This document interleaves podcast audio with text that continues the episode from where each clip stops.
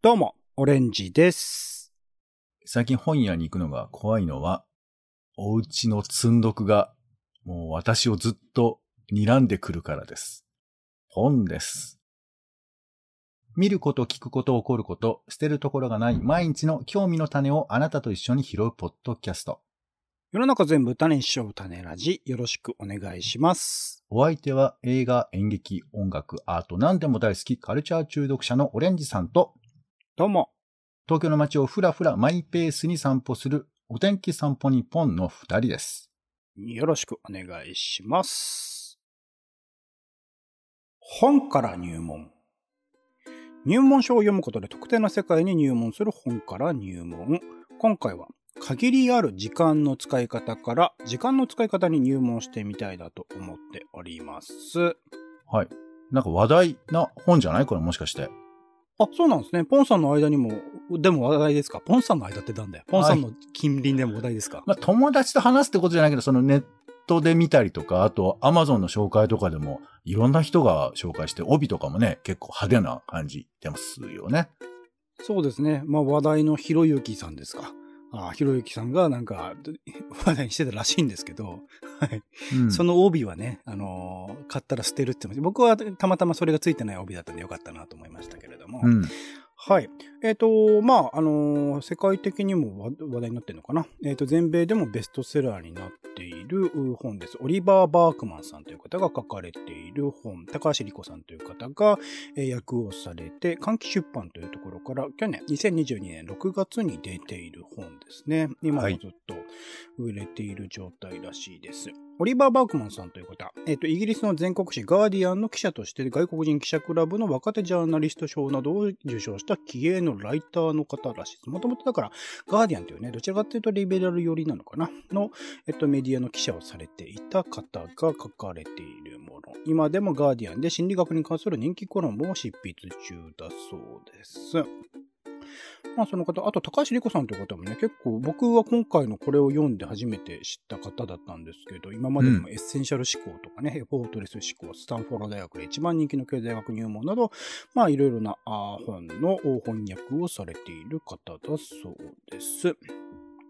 で、この本ですね、まあ、限りある時間の使い方というタイトルの通り、まあ、人生はたった4000週間という数え方をします。まあ、これは生まれてからなんで、えー人生、今何歳を迎えているかによって残りの時間とかもか変わってきますが、限られた時間をどう過ごすかというところを、まあ、いろいろな切り口から考えていくようなあものになっています。で、まあうんタイトル的にね、なんとなくその自己啓発本の類になるし、書店に行っても自己啓発本のところに置かれるような本にはなっているんですが、うん。これはどちらかっていうと、今までのそのタイムマネジメント、時間を管理する、どれだけのあの仕事をいかにして詰めていくか、効率的に詰めていくか、みたいなところとは、むしろ真逆というか、人生は限られたものだからこそ、なんかいろんなものを諦めていく、捨てていくっていうことが大事。実際に何にフォーカスをするのかみたいなことを、まあ、重視しているような、あの、本になっていて、それを、まあ、人間、あの、本当それこそ僕とか Google カレンダーとかで予定を詰めまくって忙しい生活を送っているような人間にとっては、うん。ある種の、あの、凝り固まったルーティンというかね、Google カレンダーとか毎週スケジュールとかできたりするので、そういうものが詰まっている状態の人、ある種の、まあそういう忙しい今日みたいなものに洗脳されているような状況から、いかにしてこう、いろんな角度から、先人がこういうことを言ってますとか、今までこういう事例がありましたっていうことで、どんどんどんどん一つ一つこう掘り、掘りほぐしていくというか、うん。あなたはもうそういうもので、ある種の、あの、まあ、洗脳されている、狂わされているんだよっていうことを説得してくれるような、あ本に全体としてはなっているかなと思います。なので、そういう意味で言うと、ここの話、えーとこの本に書かれているような話を、要約してこういうことが書かれているんだっていうこと自体には、うん。そんなに意味はなくって、やっぱりこれ、本全体を通して読んで、それ、あ、これだけなんかいろんなことをこのオリバー・バーグマンさんは言ってくれているし、実際そうなんだろうっていうことで、うん。ある種の、あの、理解とか納得みたいなものをしていくっていうプロセス自体が多分大事だと思うので、うん。まあこれについてはね、ぜひ読んでもら、読んでくださいっていう風な言い方をしようかなとは思っているんですが、ですが、はい。一応それでですね、えっと、章立てて、えっと、はいまあ、分かれているわけですね。パート1で現実を直視する。パート2で幻想を手放すというところで、あのー全体で第14章までか。あったりして、その後で、えっ、と、まあ、エピローグでね、僕たちに希望は必要ないとか、なかなか、ああの、結構、なんて言うんですかね、攻撃的なことを書いていたりするんですけど、まあ今はそれまでのところをね、読んでいけば納得感があるかなというところではあります。で、えっと、その手前の第14章のところで、えっと、暗闇の中で一歩を踏み出すという章がありまして、うん。その中でですね、えっと、いくつか、あの、質問というか、投げかけてくれる質問があったりするので、ここら辺をちょっとポンさんと一緒にね、えーはい考えつつ、その後の最後に付録で有限性を受け入れるための10のツールというのがありますので、うん。そこら辺も含めてちょっと一緒に、あの考えていければなと思っております。はい。今回まあこの本を選んだのは僕自身がまあいろいろ忙しかったり、その生活スタイルとか仕事のスタイルを変えようと思ってるタイミングっていうのも大きいんですけど、うん。こう、ポンさんがこう、めちゃくちゃ忙しいと今。なんか毎週配信が間に合ってなくて、いつ公開されるのかよくわからない回があるよっていうことがあったりするので、このタイミングでポンさんにとってもなんかそういうものを考えるきっかけになってくれればなというところもあったりするっていうのが今回の紹介ではあるので、ちょっとね、えあれ怒られてる一緒に考えていければなと はい。申し訳ありません。思っておりはい。ます。お願いします。で、えっと、先にですね、えっと、第14章のほくらみの中で一歩を踏み出すの中の人生を歩き始める、あ、生きはじ、人生を生き始めるための5つの質問というところで、うんまず質問の1つ目。生活や仕事の中でちょっとした不快に耐えるのが嫌で楽な方に逃げている部分はないかっていうところだはったりするんですけど、これはあれですよね。えー生活の中で言うと僕はやっぱ掃除とかですよね。日々こう、それこそ積んどくとか、なんか積んでるものがいっぱいある中で溜まっているんだけれども、なんかそれを片付ける、まあ、片付け始めるとね、結構こうスムーズにというか楽しんでそれをやったりするんですけど、なかなかそういうことをやらない。でも自分の生活の中では実はこれって結構掃除をすると、重要というか、日々積み重なっていくものだったりするので、なんかその、掃除とか生活の中における、なんか、あのー日々のルーティンとか仕事で忙しいからっていうことを言い訳にして、ちょっと逃げている部分あったりするかなと思うんですけど、ポンさんどうですか？生活や仕事の中で楽な方に逃げている部分。どうなんだろうね。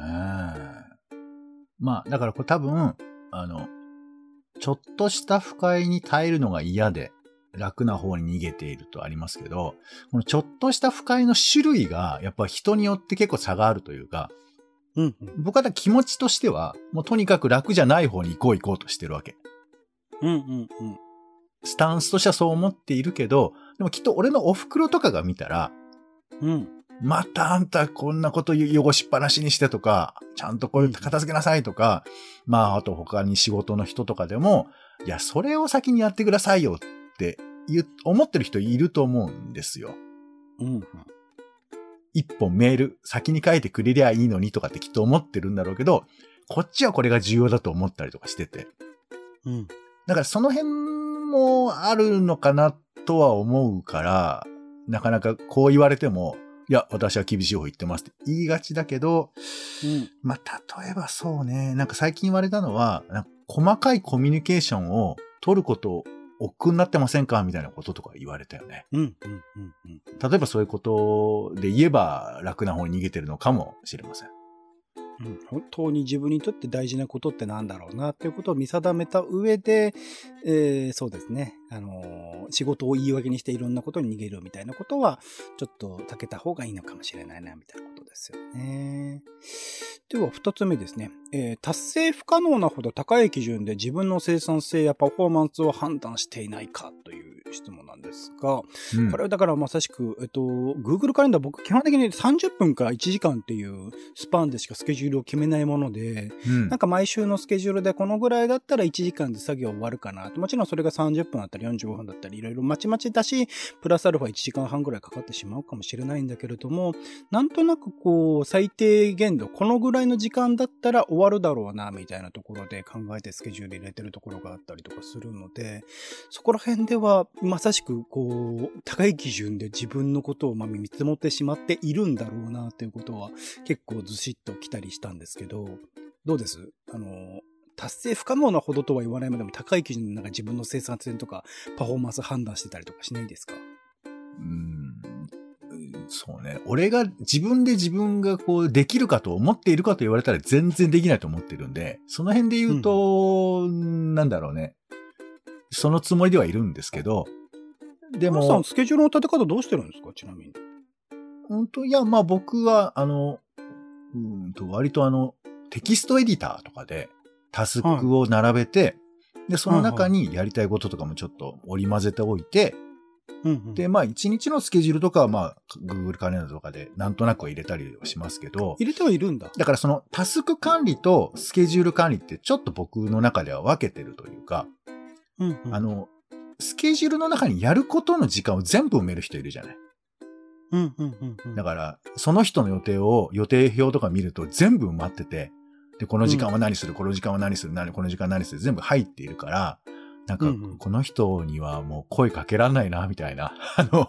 気持ちとかなる人もいるじゃない？別にそのスケジュール表見せるってこともないですけどね。まあまあまああるでしょうね。うん、まあ、だから、そういう感じには僕はなってないかも。単純にタスクが進んであって、で、例えば横やりとか入ったら、全然横やりの方の対応をするみたいな感じになって、まあ最終的に積み残しが出るみたいな感じではありますけど、ちなみに、種ラジはどこにスケジュール置かれてるんですかそれ？え？あ、だから編集の時間とかは決めてないんだよね。それじゃないですか。うんえ、何？結局お前ちゃんとしろよって話にこうなってく？だとしたらちょっと一応ね、これをやったききっかけはそうだったりもするので。いや、だから、僕はなるべく早くとかできる時間ができたらとかそういう風にやってる。ちなみに、種ラジを。をやる時間を、編集をやる時間はどれぐらいで見積もってるんですか毎週？えーこれがメインなの？えーっと、まあ、いや、でも、例えばその日の、えーやつだったら、えーいえ？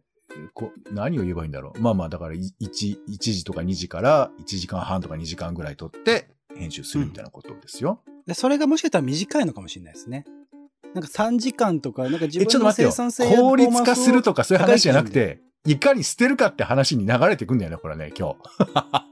達どういうこと？成不可能なほど高い基準で自分の生産性やパフォーマンスを判断してないかなんで、どれだだから自分自、僕自身も、あなんかこれ1時間で終わるとか2時間で終わるとかって見積もっているのが、結構それが甘かったりするので、そこらあ、辺はそういうもう少し意味なのか。えーなんかめちゃくちゃ上司に叱られてるみたい、今。幅を見せてね、お前さ、自分でどれぐらいできると思ってんの、うん、ちゃんと見積もれよ。見積もることが仕事の基準基準だろ！はい。みたいな感じ？あまあだから見つめ直さないとポンさんのこの、あの、日々えー反省しろってことかブラックブラック企業みたいな生活を多分ブラック企業じゃんこれ僕僕自身もそうですよ。公開で怒られて僕自身もそこら辺の忙しさみ、だからそういうふうになんか言い訳をいろいろ並べ始めてくると、やっぱり改善されてくないと思うので、そこら辺なんか、まあ、考えるきっかけですね。一つのきっかけとしてこう使うといいのかなとは思うんですけど、はい。えー質問3つ目。ありのままの自分ではなく、あるべきじ自分に縛られているのはどんな部分だろうかというところで、うんまあ、自分自身そのまんまではなくって、なんか自分なりのこう、あるべきじ自分みたいなもの。例えばそれこそ僕は、あのー毎日何かしらのテキストみたいなのを書きたいというか、日記でもそうだし、ある種まあブログでね、いろんなテーマで書くでもいいんですけれども、なんか、こうなきゃいけないと思って、毎日、一応スケジュール上では、えっと、固定の時間、22時から23時かな、という時間に何かしらのテーマで、えっと、物事を書くっていう風に、まあ、スケジューリングしてしまっている部分があったりするんですけれども、なんかそこら辺はやっぱりあるべき自分っていうか、自分自身、普段、そんなにこう定期的に書くような人間ではない中で、なんか、こうあるべきだなっていうか、こうありたいなみたいなことをちょっと考え考えてスケジュール入れてしまってたりするので、そこら辺はもう少しなんか、いつもの自分自身みたいなものをちゃんと取り戻した方がいいというか、できてない自分にちゃんと向き合う必要っていうのが結構あるのかなと思ったりしたんですけど、ポンさんどうですか、これ？うん。あの、よく do と be っていう考え方をはいはい。聞いたりするんですけど、何がしたいかとかっていうふうな話は、まあよく仕事場とかでも流通するんだけど、どうありたいかっていうふうな話になると、急にこれが弱くなるというか、みんなが理解できないというか、だから、例えば、お家でのんびりポテトチップ食べながらゆっくり過ごしたいとか、まあ、うん。えー森林の中で生活したいとか、まあ、うん。もっとなんか抽象的でもいいけど、なんかこう、割とぼーっと生きていたいとか、まあ、なんでもいいんだけど、あの、自分がどういうふうにあるかっていうふうなことと、例えばこれ仕事でこれをしたいとか、こういう能力を身につけたいとか、なんかこう、やることばっかりに物事をフォーカスしがちで、で、それは多分、まあ、いわゆるその、えー自己啓発本みたいなところも、そういうところにフォーカスしがちだと思うんですが、どういうふうに生きているか、自分のことを肯定しながら、まあでもそれもちょっとずつ変わったり変えていったりとか。と、一般のというよりポンさんどうですか？ポンさんの中のあるべき自分みたいな。いや、だから私は、その B についてどうありたいかをすごく大事にしたいなと思っているんだけど、うん。なんかね、振り切れないところがあるのよね。どうです具体的にこう、あるべき自分に自分が縛られているな、みたいなところで生活の中であったりしますか？いや、だから、例えば週3ぐらいで仕事はもう他はやれないとかさ。あ、それで今は生きてるんですか？いやいや、できてないよ。だから、そんな風にはなってないですよ。え週3ぐらいで、えっ、と、仕事を収めたいと思ってスケジューリングとかはしてるんですか？いや、してないとかできない。でき、できてないですよ。だから、これ言い方で言えば逆に言うと、あ、ありのままっていう自分は、まあ、こうありたいっていう願いですけど、それは、例えば週3とかだけど、あるべきっていうのは、やっぱり毎日働かなきゃいけないみたいなところがあって、で、それは、僕の中で逆転してるはずなんだけど、でも実現できないっていうか、うん、うん、うん、うん。そう。だから、結果としては社会が要求していることに、私もいいダクダクとそれを飲んでいるみたいなところがある。一回でももしかしたら週3時間で働いていくってやってみてもいいかもしれないですよね。まあ、やったことはあるのよ。おうおうおうだけど、なかなか大変なのよ、それは。金銭的なとこっすよね。うん、まあまあ。でも他もいろいろありますよ。例えばそのね、子供を育てながらとかさ、なんかわかんないけど、いろいろね、実家で親と一緒に住みたいとかさ、なんかあり方っていろいろあると思うんですけど、それはでもあれじゃないですか、ありのままの自分というわけではないんじゃないですか？だから、まあ、ありのままっていうのは、こう、いろいろ解釈があると思うんですけど、ありのままって、この本でどう書かれてるかわかんないけど、結構俺わかんないけどね、ありのままって、今を肯定するだけの話普段だから何のな苦労もなくできる生活のことだと思うんですよね。何の苦労もなくその苦労もなく生きることなんか無理でしょ。まあまあ、だからそこら辺の本当金銭的なところとかっていうのを考えてしまうんだが、一旦そういうのも置いといた上で、うんそれってどういうことなんだろう？でもそこにどんどんどんどんあるべき自分みたいな加算されていく中で、いかにその中の取捨選択をしていくかっていうか、なんかうんありのまま自分プラスアルファをいかに増やしていかないかっていうところが、まあ考えるべきところなのかな。なので、自分の中でそういうふうに縛ってしまっている、あるべき自分だと縛ってしまっているっていうのはどういうことがあるのかっていうものに対して見つめる。るっていうことは結構大事なことかもしれないですねから子育てとかも、もしかしたら社会とかね、いろんな人たちと、例えば友達にちょっと今日見ててって、多分言えない人が多いと思いますけど、もうちょっといろんな形ができればなっていう意味では、まあ確かにおっしゃる通りかもしれない、あそうですね。人によってはというところですね。では質問4つ目ですね。えーまだ自信がないからと尻込みしている部分は何かというところで、うん。これはあれですね。僕、あの、個人で、えっと、ファーステップスっていう、何かしらその、えっと、始めてみる。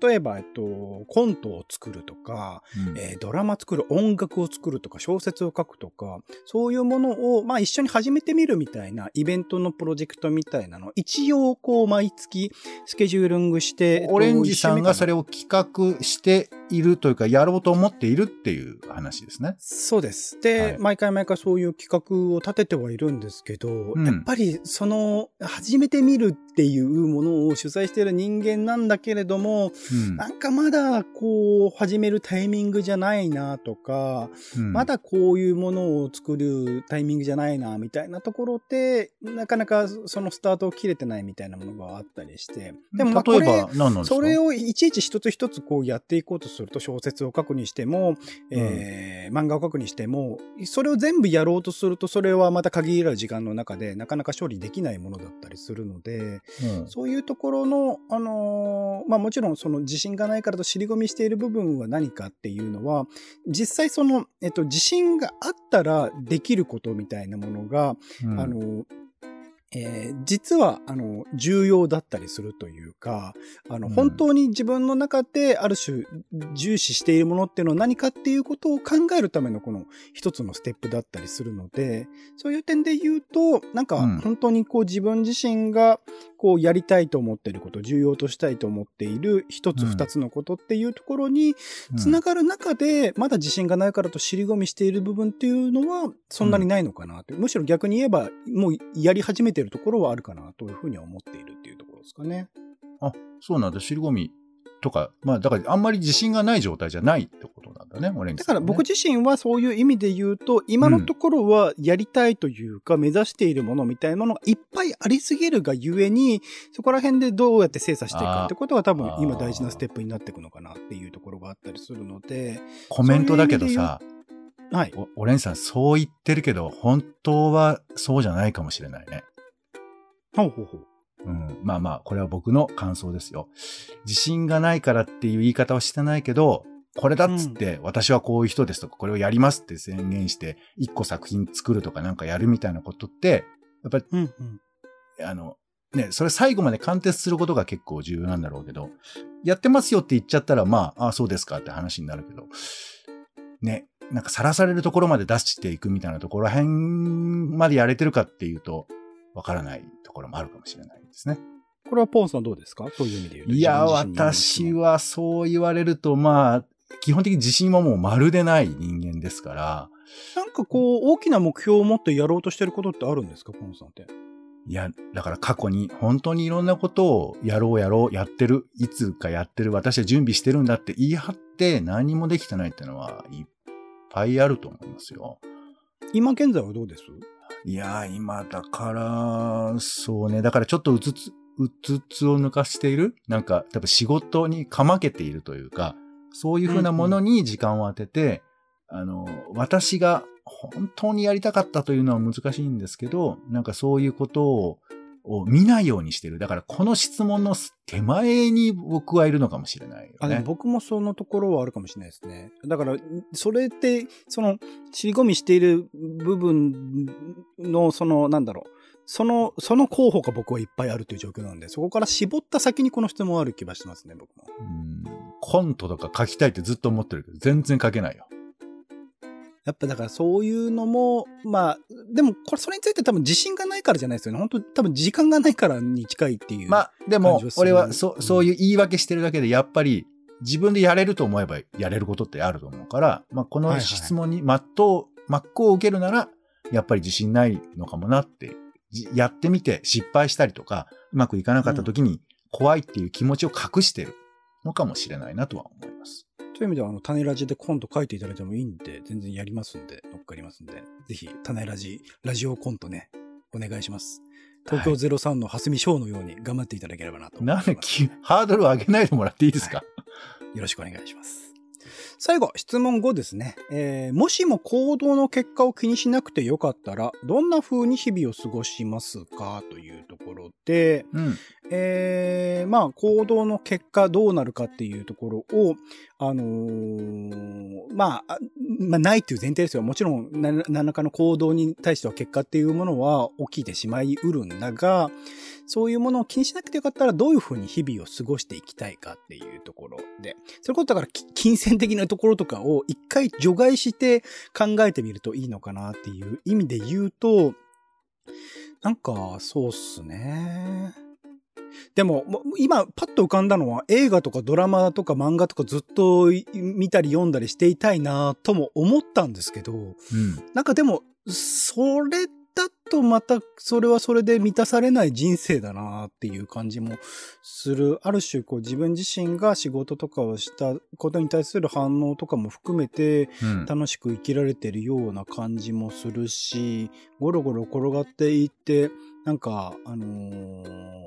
なんだろうな。まあ、あでも、まあ、行動の結果なのかな。肉体的にね、あの、筋肉がつか、あの、なんか、うまく動かなくって、肩こりがするとかっていうのを考えてしまうと、なんか、うん、そればっかり、映画とかドラマとか見てるばっかりが、なんかいい人生ではないな、みたいなことは思ったりするから、うん。なんかちゃんとこう時間を本当分けたいっすね。仕事の時間が、えー17時までは17時まで、18時なら18時までで、それ以降は自由に過ごしていいんだよっていう。で、僕その時間、その自由に過ごしていいんだよの時間を個人的なプロジェクトとかをいろいろとやっているところがあったりするので、それをある程度揃えて、なんか、きっぱりは、あのー時間を分ける。仕事の時間は仕事の時間。プロジェクトの時間はプロジェクトの時間で、きっぱり分けて、でもそのプロジェクトの時間は、まあ、できなくてもいいや、みたいな、あのースケジュールというか生活を送れたらいいな、みたいなことはちょっと思ったりしますけれども、ポンさんどうですか？行動の結果を気に、さ、まあ、さっきの話に近いと思います。週3働くとかもそうですけど、行動の結果気にしなくてよかったらどんな風に日々を過ごしたいですか？うんこれちょっと違うこと言ってごめんね。俺最近すごい恥ずかしいことを思ったんだけど、でも多分これ結構大きいと思ってて、えー山下達郎さんのコンサート行ったんです。はいはい。で、いやまあ当然だけどめちゃくちゃうまい。もう CD 聴いてるみたいにうまいし、グルーヴ感もちゃんと舞台上で作ってすげえなと思って、俺最後にこう思っちゃったの。俺、ボーカリストを選べばよかったなって思ったの。山下達郎を見て。なるほど。そう。いや、つ、つまりさ、まあ、これは別にボーカリストだけじゃないんですよ。まあ、その、なんつうの？人生の中で時々感動してさ、やりたいって思う時あるじゃない？何かをう。んうん。だけど、選ばないこと多いじゃない？うん。歌手になろうとかさ、なんか、うん。わかんない、役者になろうとか、まあ別に社長になろうとか何でもいいですけど、この分野、えー例えば魚の研究家になろうとかでも何でもいいんだけど、うん。瞬間思うけど、でもこれはまあ無理よというか、例えば歌を歌うって生きるなんてとんでもないって頭の中ですごくもたげてしまっている今において、そんな恥ずかしいこと言えないけど、うん、でもそ今はね。そう。でもまあ本当は今も同じなの。今も関係ないんだけど、でもそういう風にして自分のそのやれることとか、あとこれをやりたいって思いを塞ぐことばかりやってるなって僕は思っていまして。うん。うんだから、もし行動の結果を気にして、気にしなくていいんだったらもうすぐ歌手になるわ。うん。いいかもしれない。一回それやってみるといいかもしれないですね。いや、だからまあ、いや、でもあなたはこの重みを理解して今聞いてくれてるでしょ？そういうことを気軽に言うことの、うんなんていうか情けなさとだか、から、それを、だから、旗から聞いたら、博多大吉さんの、あの、あ花丸大吉さんの漫才の YouTuber になりたいに聞こえてしまうってことですよね。そうそう。だから両方ある。だからそれは恥ずかしいとも言えるけど、でも、ありだよとも言える、その気持ち、両方の気持ちに立ちたいなとは思いますよね。うん。まあ、そ、そういうものをい、いろいろ、なんかしがらみみたいなものを一回置いといて、なんか本当に自分自身がやりたいこととかっていうのは何なのかみたいなことを考えるっていうことだと思うので、それをこう自分自身にね、人生を生き始めるためって言ってますから、そういう、こういう5つの質問を、まあ、時々こう自分に投げかけてみると、あの、より、より良いではないな。あの、自分なりの生き方みたいなものが考えられるかなと思いますので、これぜひ、あの、最後の方、えっと、第14章のとこかな？にあったりしますので、ぜひぜひ読んでみてください。あと、なんか最後、あのーなんか い、いわゆる自己啓発本っぽいことで、付録で最後の方のページに有限性を受け入れるための10のツールというのもありますので、これも、あのーチェック項目として、あのー使ってみるといいかもしれないです。ただ、ここら辺も、やっぱりその前のところをずっと読んでいるからこそ、ある種自分自身に落とし込めるところではあるかなと思いますので、ぜひこちらの方ね、限られる時間の使い方、ぜひぜひ読んでみてください。何もしない練習をするね。難しそうだね。はい。うん。種ラジは Spotify、Apple Podcast などで週に1、2回配信中です。お好きなサービスでの登録やフォローをお願いします。更新情報は Twitter でお知らせしています。また番組の感想やあなたが気になっている種の話もお待ちしております。公式サイト種ラジ .com のお便りフォームからお送りください。Twitter でハッシュタグ種種ラジ、ハッシュタグカタカナで種ラジで投稿いただくのも大歓迎です。ということでお時間です。次回もよろしかったらお聞きください。お相手はカルチャー中毒者オレンジとお天気散歩人のポンでした。種ラジ。また。た。